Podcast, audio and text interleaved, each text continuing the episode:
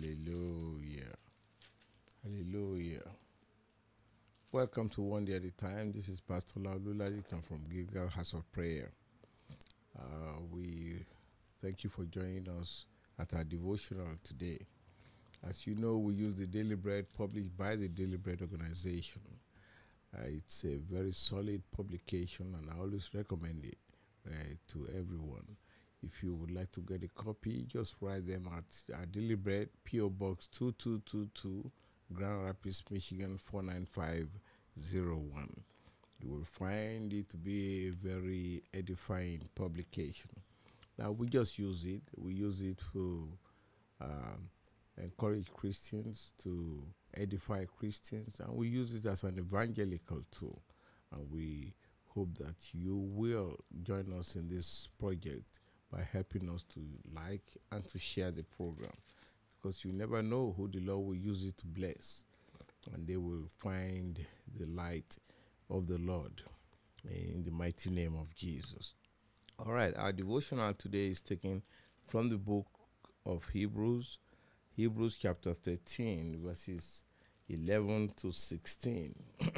Reading from the NIV, it says, the high priest carries the blood of animals into the most holy place as a sin offering, but the bodies are burned outside the camp.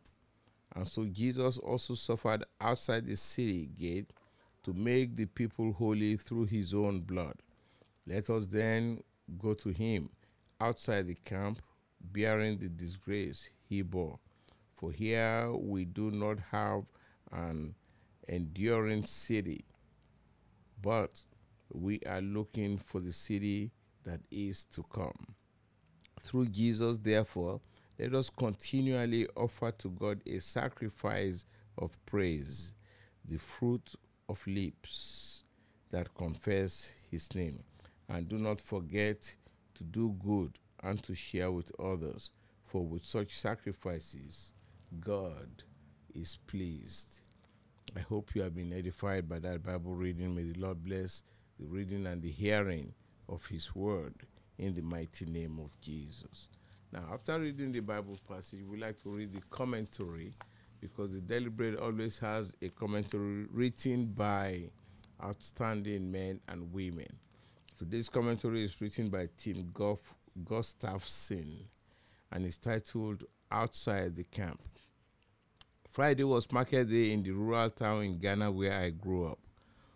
After all these years, I still record one particular vendor, her fingers and toes eroded by Hansen's disease, which is leprosy. She would crouch on her mat and scoop her produce with a hollowed-out gourd. Some avoided her. My mother made it a point to buy from her regularly. I saw her only on market days. Then she would disappear outside the town. In the time of the ancient Israelites, diseases like leprosy meant living outside the camp. It was a forlorn existence. Israelites' law said of such people, they must live alone. That's in Leviticus chapter 13, verse 46. Outside the camp was also where the carcasses of the sacrificial bulls were burned.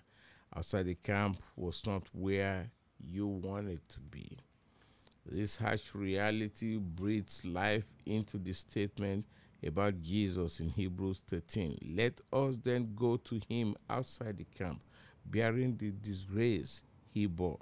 As we read in verse 13, Jesus was crucified outside the gates of Jerusalem, a significant point when we study the Hebrew sacrificial system. We want to be popular, to be honored, to live comfortable lives, but God calls us to go outside the camp where the disgrace is. That's where we'll find the vendor with Hansen's disease. That's where we'll find people the world has rejected. That's where we will find Jesus. Thank you, Jesus, that you don't show any favoritism. Thank you for going outside the camp for me. Quite a challenging devotional we have today. A challenge for us to go outside the camp. In other words, to come out of our comfort zone. Go where people don't want to go. Go reach people that no one wants to go and reach. Go do the things that don't seem so popular, that don't seem so profitable. Go outside the camp. They would, like Americans will say, think outside the box. Get out of your comfort zone.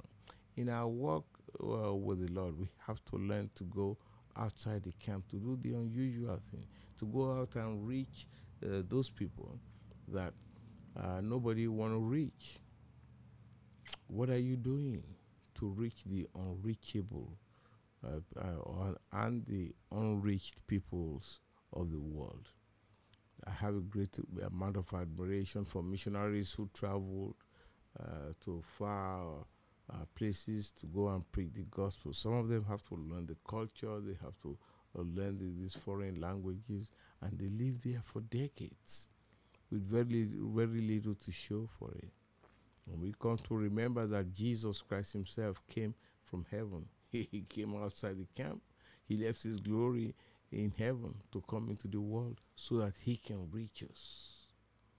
Why are we afraid to go outside the camp? I remember when I first graduated from the seminary and the Lord led us to Southern California, and we were living in Palmdale, if you know the geography of that place. But there was a church 2 hours from Palmdale that we were invited to go and visit, and the Lord laid it in my heart. And they didn't have a pastor, and they invited me to come and be their pastor. I said, Lord, this place is too far, 2 hours. I have to drive 2 hours to go to church and to go and do other programs. You know what the Lord told me? He said, do you know how far I have to come and minister to you? That was the end of the argument. God comes from heaven. Jesus came from heaven. You know how far heaven is? You know what glory he had to abandon to come to minister to you and to minister to me? He went outside the camp. We got to go outside the camp to go and minister to people that the world does not care about, the people who are not so popular. It doesn't mean we have to go physically to places. It just means that we have to do those things that are less than comfortable for us, and do those things that are less obviously popular, because those are the kinds of people that the Lord wants to reach. Remember, Jesus gave the parable about leaving the 99 sheep to go after that lost one. That lost one might be the least popular of all the 100 sheep.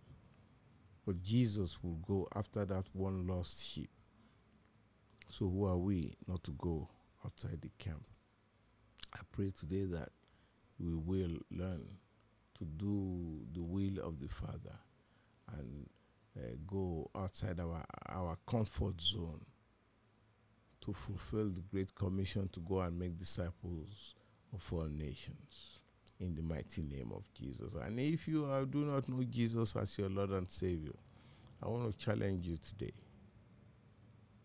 You have no excuse. You are leaving out the most important thing in life.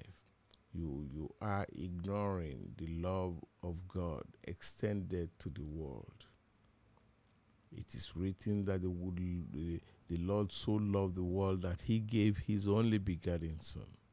And whosoever believes in him will not perish but have eternal life. It is written that there is no other name given among men whereby we must be saved. It is written that Jesus is the way, the truth, and the life, and no one goes to the Father except through him.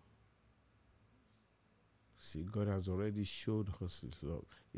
The Bible says that God shows his love towards us in that while we were yet sinners, that's when Jesus died for you and for me.